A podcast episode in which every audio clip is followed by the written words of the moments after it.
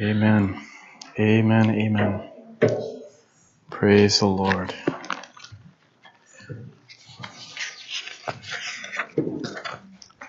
Let's uh, this morning give the Lord a big uh, clap and, and honor to Him. Let's give Him a praise. Thank you, Jesus. Thank you, Lord. God is so good. God is so good. You know, um, I'm I'm going to stress one more time how important we realize that this is a ministry of the saints. And what what I see in Beverly and Emily and those who lead in worship is something that that I God hasn't given me the gift for, but I see how the Lord builds His unity and He builds His His uh, body by the blessing and the gifts that He gives to others. So He gives me a gift, and and He'll bless you through that gift, and He's blessed us through their gift, and every one of you have a gift of God every one of you have a special call in a sense. And so you may not be here worshiping and you may not be up here preaching, but you have a call in God's work and in His ministry. And it's just as gifted and just as powerful. And one thing we don't want to do is we don't want to let the gift of God go, go to the wayside. If God's given you a gift for something, and, that, and the other thing is, is just remember to be praying. Lord, what is, maybe you're like, what is my gift? I'm an introvert. I'm uh, I'm not a talkative person. I'm not very skilled in the Bible. I don't memorize things well. You know, we can think of all the things we don't have, but I love what Jelana said earlier this morning was that does God talk to us like that? Does he, does he remind you of what you don't have? Uh, if, if there's anything we know is God's been faithful throughout the Word of God to remind us not what we have, but what He's given. And that's always sufficient, and there's always more. And so there's a whole lot of people who feel like they're nobodies sitting in the back of the audience, sometimes in the front of the audience, and I just feel like I'm a nobody and I don't have anything to offer. Don't don't believe that for one second because God has something that He wants to do in your life and through you. And the truth is, we're all a bunch of nobodies that Jesus is anointed for His task and for His ministry. So just remember that. Just remember that this week. Uh, this morning, my message is one mind, one heart. I also thought about entitling it Grace for Life. If you want, you can accept that one. Go to 1 Peter chapter uh, 3 verses verse 8. 1 Peter chapter 3 verse 8. God is so good. That's good. I got some amens back there. I'm good to have those. Anybody else want to give them? You're more than welcome. Amen. 1 Peter chapter 3 verse 8.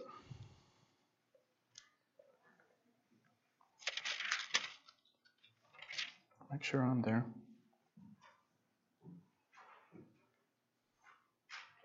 How's that possible? I got my first scripture and I'm not even I'm not even there.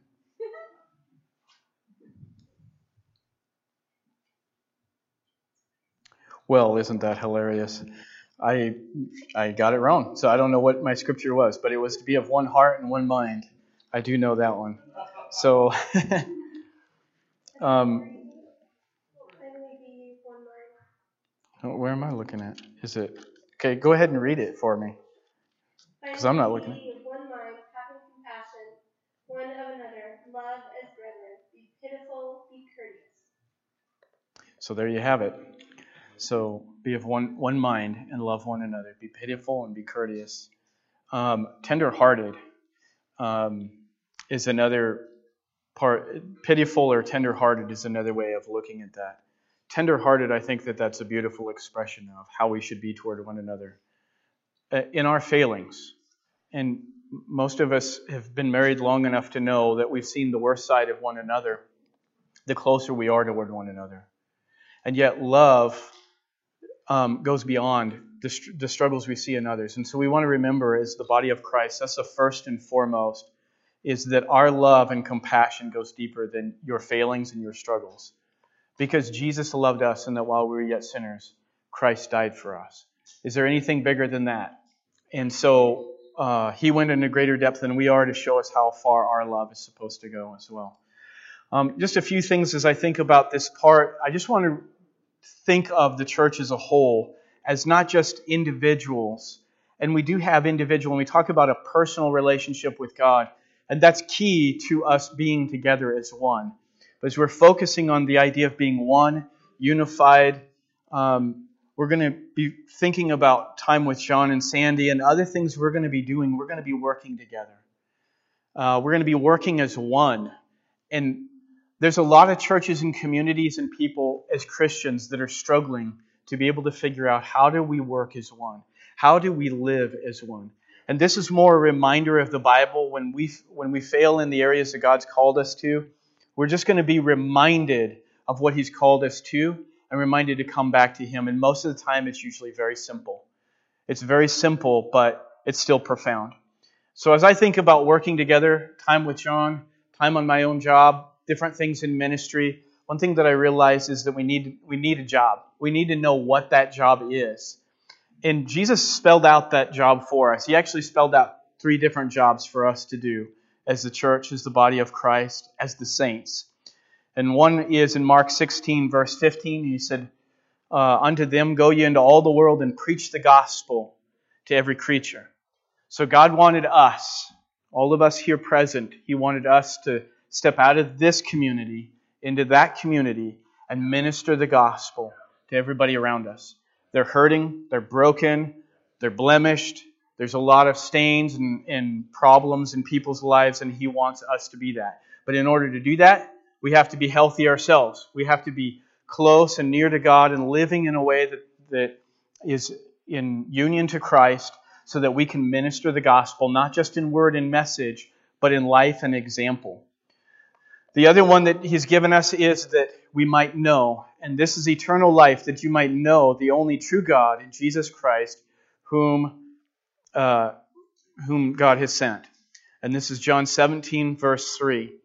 And this is important because it's not just our job to go in the world, but it's our job to know God. It's I mean, and I don't know if I want to call it a job, but it's our privilege, it's our blessing, but it's also something that we're about to be doing. And so there's a lot of people, we're busy about life, we're doing a lot of things, we're on our jobs, we're spending a lot of time on work, but are we busy in, in our time with Jesus? Are we close to Him and unified to Him like we are on our jobs? And I was telling my wife the other day, I thought, you know, what's difficult in this environment is, is that we don't spend the time together like we do the 8 to 5 with everybody else out there. And so imagine what it would look like if you and I and all of us had eight to five with one another. Some of us would say, wow, that'd be tough. Some of us would say, wow, that would be an amazing blessing because look what we could accomplish if we had the time together. Look what we could accomplish if we weren't so having to do all that other stuff out there and we could do that together. And so some of us feel like we're really individuals and we come together on Sunday because most of us are working our jobs or doing whatever we do on um, Monday through Friday, and we just feel like, well, that I'm kind of alone on. We probably don't have a brother or sister with us. How many of you work on your job and you have another fellow Christian with you? Okay, so we've got a few out there. Uh, would you say that's your, is that a blessing to you to have a fellow Christian with you? Okay, I got some heads nodding. Absolutely. So we need to know what job we have. The other is to love the body of Christ. And honestly, I feel like this is something we need to be praying continuously about because if there's a warfare going on, there's a warfare against the body of Christ. One of the, the deepest warfares is are we going to live in such a way that we will, whatever your faults are, that I'm going to burden myself with prayer, not find a way to gossip with brothers and sisters and others around me, but really find a place in prayer for you. And when I find fault, I should become coming to a place of prayer because maybe that fault's not as real as I think it is. My judgment may be obscured. But God seems to lighten the heart and give compassion. Even and, and a lot of times offenses come through those things. And we need to love one another through those offenses. And honestly, I don't know a better way. I'm just going to say it just as plainly as I can. I do not know a better way than to be able to pray compassionately, heartfelt for somebody that's weighing in on me when those situations and you're, you know, iron sharpening iron, as we say, and there's just that kind of clash, to be able to pray for one another is awesome. But it's really awesome when the Holy Spirit is ministering to you God's vision for their life. This one woman, she said when her husband, unsaved, unconverted, didn't know Christ, she said when she was praying for him, that she would pray not what she saw, but she would pray what she believed God wanted for him. And when that man got saved, he was radically saved. I mean, radically saved. And what a transformation in his life. And you know what? That's, I think, God's heart for us. When you pray, get my heart. Get my mind for the person you're praying for, especially for your brothers and sisters. Don't let them fail of the grace of God. Don't let them fail in their marriages. Don't let them fail in their devotion to Him. Don't let them fail in the book called the Bible. Let them know it. Let them live it. Ask them about it. That's why, you know, I asked earlier, and I said earlier, when you say, How are you doing? mean business with each other. Mean business with each other and find out, How are you doing? And you know what? When you're sincere, they'll know you're sincere. I, I think the Holy Spirit has a way of just moving on us to love one another in that way, and we feel that way, and we sense, man, you're so sincere, I can't help but tell you all my problems. Hopefully, not all of them, but we're getting the problems to know well enough how to pray. And you know what? I've, I've said this, and I'm going to say this to everybody in this place. When you tell somebody what's going on, be specific enough that they know how to pray, but don't be so specific that it leads to gossip. Just make sure that we know what we're praying. So we, we have these three jobs. Then, along with that, we need to know how to do it. And I think that's so important. The Bible gives us so much instruction. God gives us His Word so that if we'd be in that Bible, we would know how to do it. And sometimes it's by prayer, and other times it's out there ministering. And I think this is the biggest thing. My wife and I are doing this. This isn't a pastoral thing, this is the body of Christ thing. But call people and, and, and talk to them and say, hey, I've been thinking about, I've got an opening in my life to pray with somebody, wondering if you would like to pray with me. You'd be amazed at what you would be doing that I'm not doing here on Sunday. Because God's digging in on a deeper level. And I would admonish you and I would say, I cherish that, that you would find a way to do that. That's just one way that the Lord gives it to us. But be inspired out of this Bible. Be inspired to live it. Jesus said we're not hearers of the word only, but doers of the word of God. So you hear it and then you follow through with it. And then we need those who love it. How many of us have been on the job and like they, they got the skill, they got the know-how, but they don't have the passion. They don't have the joy and the love for the job that they're on. And what we want is those who are passionate about the kingdom of God, passionate about you, passionate about me. Um, we want to know that there's a love for it, not just an ability to do it. So we want to know how to do it. We want to love it. And there's a big difference from ministry as a job and ministry as a calling. And you know what? I think a lot of us say, well, I don't feel called. You're called because Jesus said, Go ye unto all the world and preach the gospel to every creature. He's called you. Now, whether you're hearing that or recognize that, I don't know, but I'm just saying that He's called us into His work. And He's called us to Himself. That's the first thing. We're called to Christ. And then after Christ, we're called into whatever He's called us to do with that. Need those to love each other that work together. The New Testament command in John chapter 13, verse 34, if you'll turn there. John chapter 13, verse 34.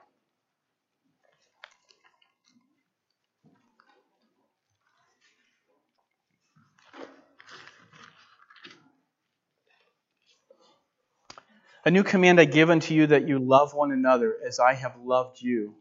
So you also love so should you also love one another. In John chapter 13, verse 34. A new commandment I give to you that you love one another. So, this is the Lord's command for us. It wasn't a suggestion, it wasn't an option, it was a command. And I think that's beautiful because the commands are awesome to us as we love Him, and we want to love Him through it. Um, here's a few points I want to think. I want you guys to think about on this as we suffer along with those we love. In 1 Corinthians 13, verse 4, he says, Love suffers long and is kind. Love does not envy. Love does not parade itself, is not puffed up. So the first part of that, love suffers long. And we need that because there's a tendency to mess up. There's a tendency of miscommunication. I didn't intend, uh, you know, the communication. I didn't intend what I said or did or accidentally or inadvertently. And I need you to be able, you need me to be able to suffer along with you. So 1 Corinthians chapter 13, what a great, great passage in the Bible. Ministry is messy. We need support and accountability from those who love us. Ministry is messy. There's, there's no way around it. Is there's a lot of things that we do trying to be able to touch people's lives that we find, you know what, it didn't happen the way I wanted, or they've got their own agendas or their own plans and ideas. You know what? I think this is one thing is uh, sometimes there's a, a service. We offer a service or say, hey, we want help and nobody shows up. And we can say, well, we could be offended by that. We feel like, hey, where's the people who are here to help me? And we suffer long because we have to come to the realization of whether somebody showed up or not does not define whether they love or they don't love. And I want to remember that, that I can't look on the surface. And I, I said this to Julia this morning, and I believe it. It's not a performance based love. We love you because of you. So if you didn't do anything for me, I love you anyway. That's the love that is the Lord's heart. And I want to continue to express that and call our church to that place because there's going to be times when somebody would have been there but couldn't. Don't define that they didn't show up because they didn't love me. Really, they loved you, they just couldn't show up. And that's oftentimes the case. And you, when you get your life involved in people, you find out that there's more than you have the physical capacity to be able to touch yourself. And so you care about a lot of people. And I know that. I'm especially understanding that now because I have uh, an intense care and love for a lot of people and feel like, oh man, I didn't get my chance. I want to, but I want to pray with them and I can't. I wanted to be able to spend time with them and I didn't. I called and we missed one another. There's all those situations that arise. And I would hate to think that somebody thought that I didn't care because I missed those situations, and that's just the way things happened. But honestly, people, listen to me. This is where we're going today. There's a lot of people who literally feel that way. And so I think the greatest blessing we can be is that uh, present when we can be present in somebody's life. But I need your support and I need your accountability. I need to know that you're holding me up and I also know that you're also standing there and saying, "Hey, you need to correct this." And I, you know, I want to say that is this is a hard place to open up, but I want to say, hey, if there's things in this ministry that you're like, I, I sense or I feel or I'd like to sense God's direction and I'm not seeing it, please share that with me kindly, but please share that with me. I want to know how we can develop this in a way for the body of Christ, and you're that. Uh, we need a good leader. There was a man sent from God whose name was John. John chapter 1, verse 6. John was sent from God. We need men that are sent from God that care more about you than what you do. It's not performance oriented, just as I said, and knows healthy ministry is not about activity, but purity. We can be very active ministries and be very far from what the Lord wants, but pure ministry. So sometimes it's not a lot of work, but it's the things we do and we do it with purity. And I felt like a long time ago, the Lord had put it on my heart and said, I want you to do a few things well. I don't want a lot of stuff, I want a few things. Because if we're being the body of Christ, each of us have been given a few things to do and to do it well, not a lot of things. And we hear over and over again the commonality in churches is uh, 20%, 10 to 20% people do the work, and the rest of them don't do it. And so the reality is, it's not bound to this building, but the work of the Lord. And so the question is that we have to ask ourselves this question is, am I participating in the work of Christ the way the Lord wanted me to? God, uh, no, Paul says to Timothy in 1 Timothy 4, verse 12, let no man despise you for your youth, but set the believers set for the believers an example in speech, in conduct, in love, in faith, and purity. Set an example for the believers. Let us look at each other's life and say there's purity, and there's something about your life and your conduct and your love that I am inspired by and moved toward God because of what I see in your life. But with this, we have to remember we're working with one another with differences. So when it's not just similarities. And I was thinking about this when I was, thinking about unity. And if we're talking about unity among the church and the believers of God, are we talking about um, everybody being exactly the same. And it seems like if we're going to have unity, it's hard to be different and be unified. But if you look at the scriptures, God calls us into unity with differences. Unity with differences. The church is not a team, we are a family. Yes, we're a team in a sense because we work together, but we're a family. And why is this important? It says, For this cause, in Ephesians verse chapter 3, verses 14 and 15. For this cause I bow my knees unto the Lord and our Father, Jesus Christ, of whom the whole family in heaven and earth is named. At the end of the day, you will reconcile relationships with your family. You won't necessarily with a team. I will go to work with guys that I will not necessarily work and reconcile differences with them, but I work with you. We have to do what we got to do together. If you have to work on the other side of the lawn and I work on this side, but it but when you're my brother, when you're my sister, when you're my family, I want to work out my differences with you. I want to make sure that my relationship at the end of the day is right with you. And I think that's why God says, don't let the sun go down on your wrath.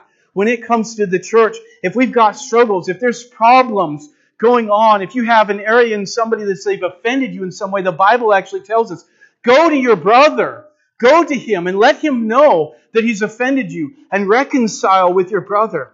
So I think that that's a very sweet and awesome thing for us to remember. God's calling us to love one another in that way, and I'm going to reconcile that relationships.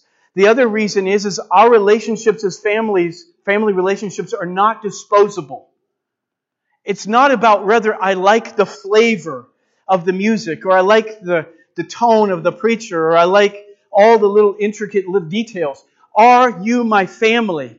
And if you're my family, your, my relationship with you is not disposable. I don't just move from relationship to relationship and let go of those who are my family and the bloodline of Jesus Christ.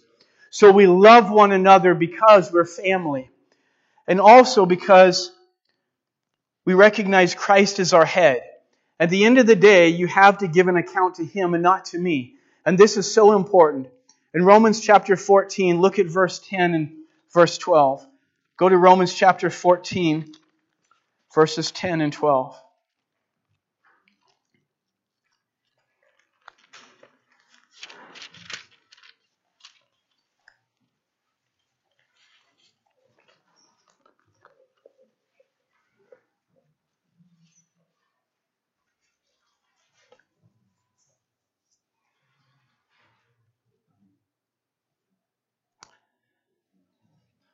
But why do you judge your brother, or why do you show contempt for your brother?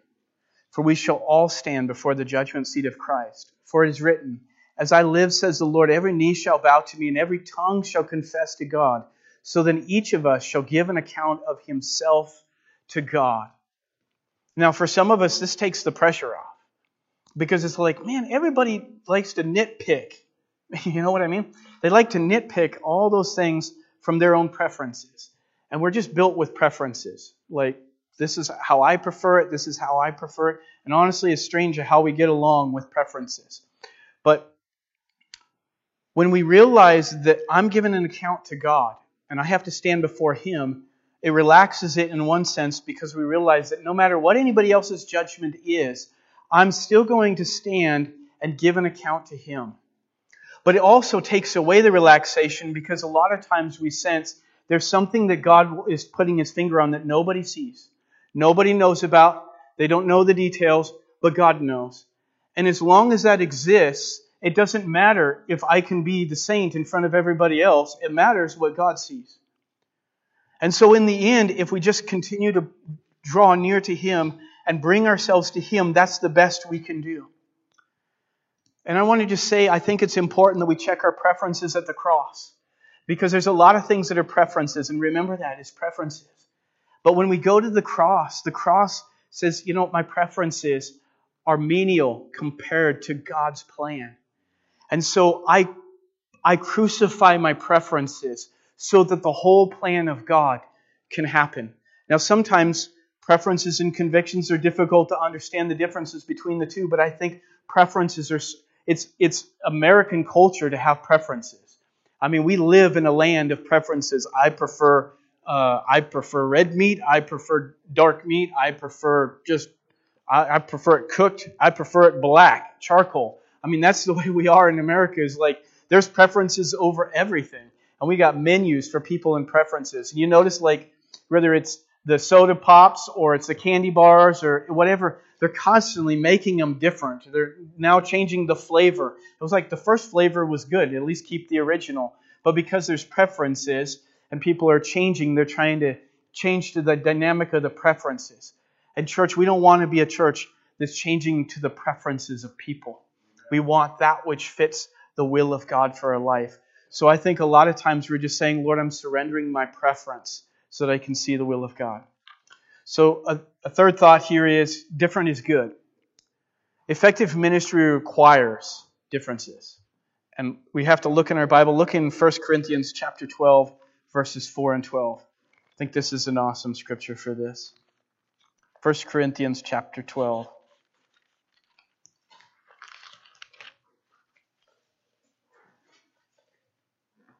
4 through 12.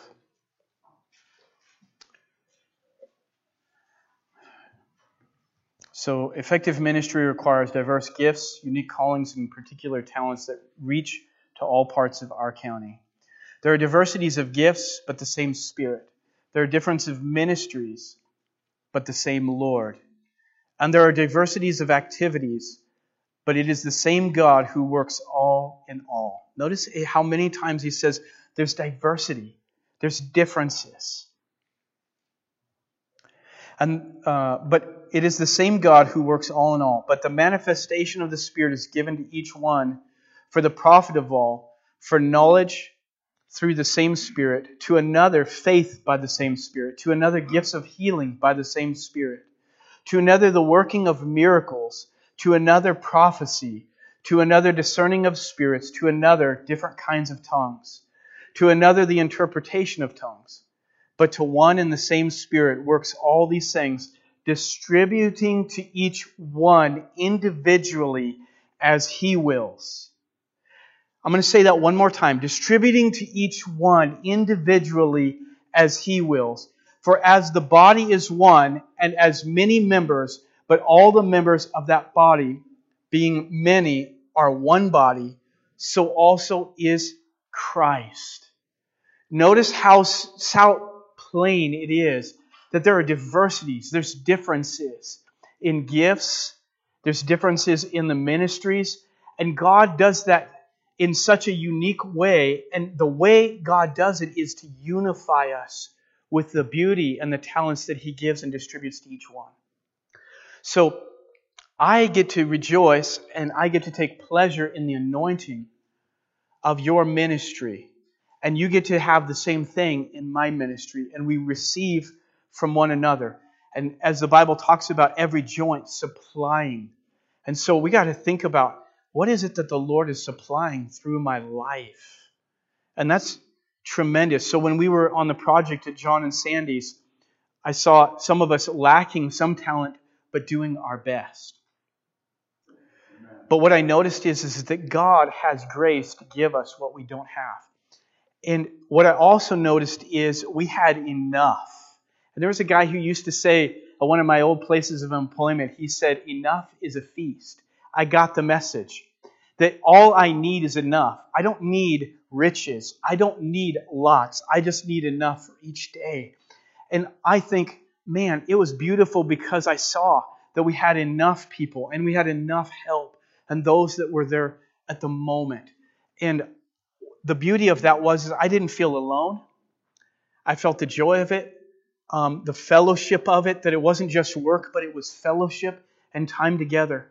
And there's such a uniqueness to being able to work together. And this scripture came to my mind that the Lord had said to bear one another's burdens. To bear one another's burdens.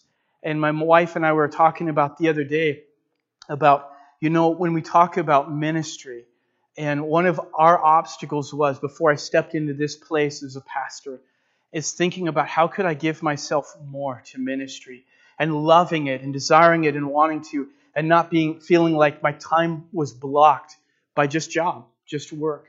And we thought, what if there was a way in this ministry that we could unload some of that burden of time, block, and projects on your shoulders so that you could administer effectively? What if we took your burden and put it on our shoulders in some way to be able to help you minister more effectively? And I remember thinking to myself the reason why, considering Friday as a ministry day, working four tens, and then thinking of Friday off to the side as a ministry day, was so difficult because it was the day that I was supposed to get projects done. And they were just stacking up and stacking up and stacking up. And if any of you had had an opportunity to go to my house and look at my other house, that you would know what I was talking about. You'd be like, wow, he has lots of projects. So much so that I felt embarrassed to invite people over in some ways. But we had to do something. And I realized that burden kind of touches all of us in a way. And so I like to think that the church is willing to do whatever it takes to relieve one another to be able to minister effectively. And we're different husbands and wives, you know this. There's so many differences about us. Remember, I was talking about we talk in code a lot of times. And knowing the code is all about knowing the difference and learning over time. How many of you have been married for more than 20 years? What an awesome group here. That's amazing. Uh, how many have been married for 40 years or more? We got we got some some awesome marriages here, and that's that's amazing.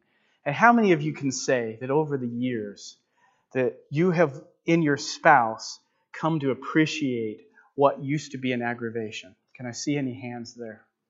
You have learned to appreciate what used to be aggravations. The longer we're with one another, the more we enjoy ourselves in deep and earnest relationship with one another, we're going to lose the struggle of differences and we're going to learn to appreciate them. And as a body of Christ, we're learning to appreciate. Man, you guys don't know from this perspective, this venue to be able to look down and see, I appreciate. You know, not just spiritual gifts, but talents that some of you have. There's construction talents. I know somebody who has landscaping talents. There's uh, decorative talents. There's um, food and hospitality talents. There's talents all over this place.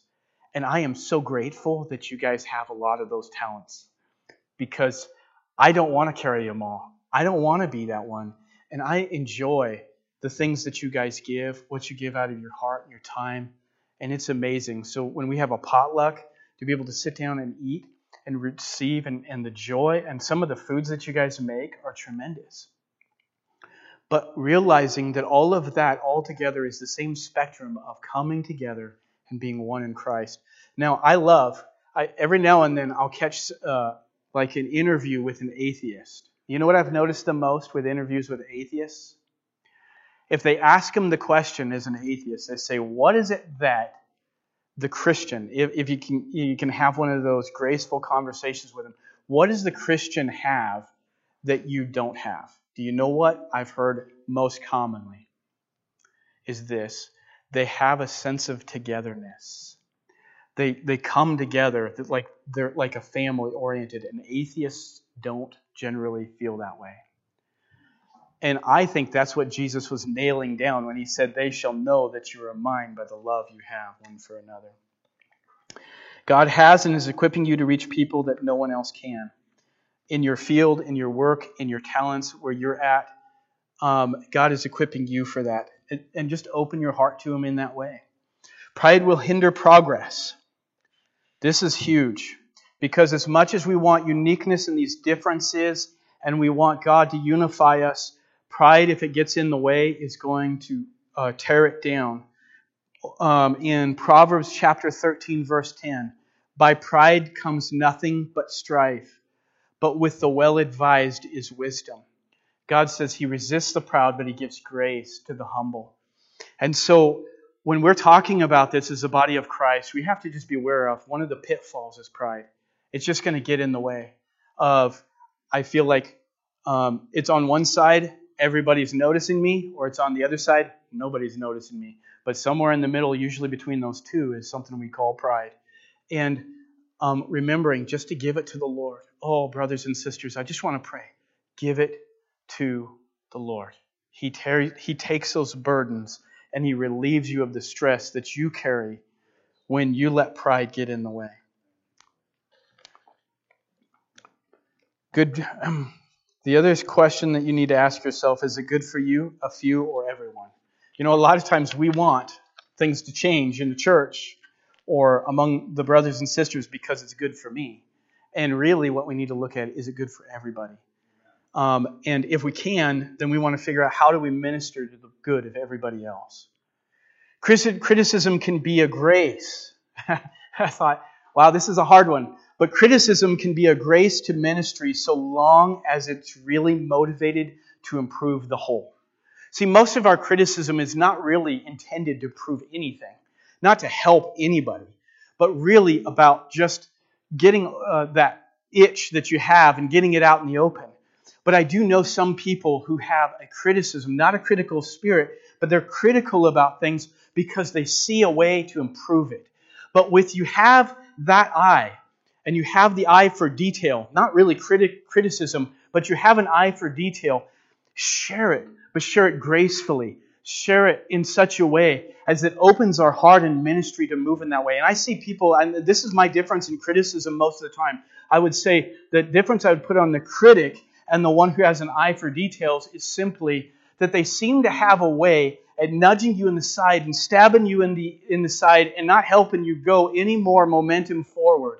And they let you know everything that should change, but they don't do anything to improve it. Or they go home, and I've been that guy at times, and they tell you all the things they didn't like, and they leave it at that.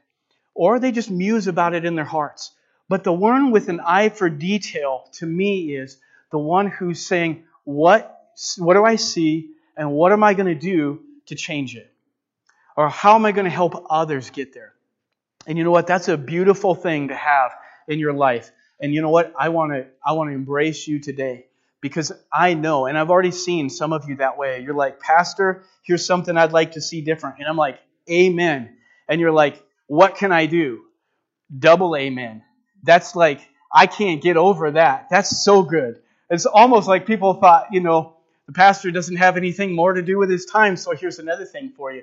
And you know what? Our wives.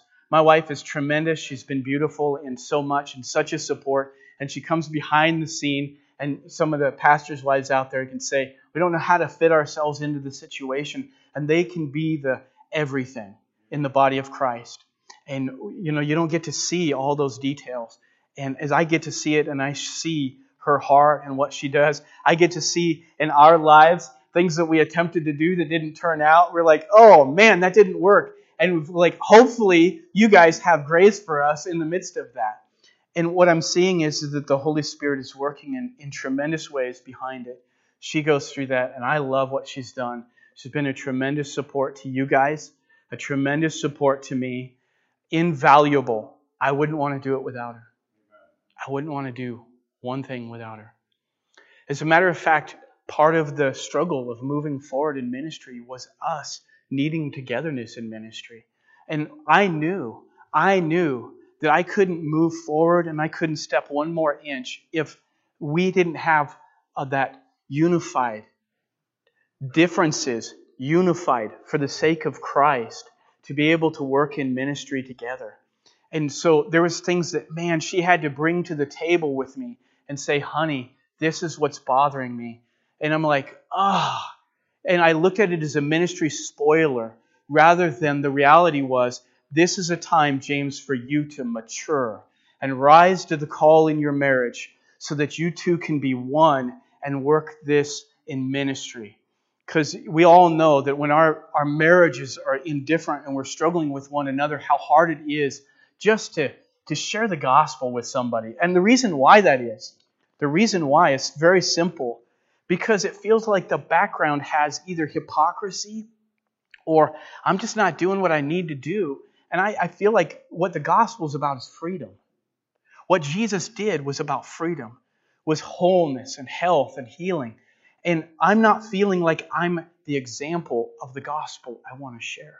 So I need it at practicality and its purity in my life on display so that when I share it verbally, that it actually, the verbal is the expression of its reality that's already taking place inside of me.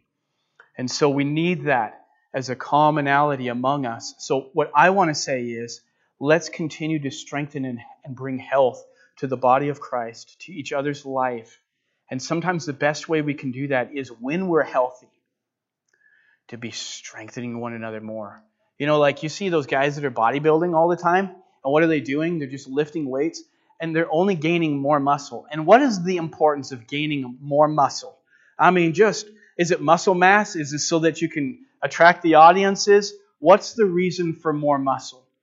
If in our if we're here to attract people with muscle, we've missed the call of God. But if we realize it's strength, it's the strength behind the muscle.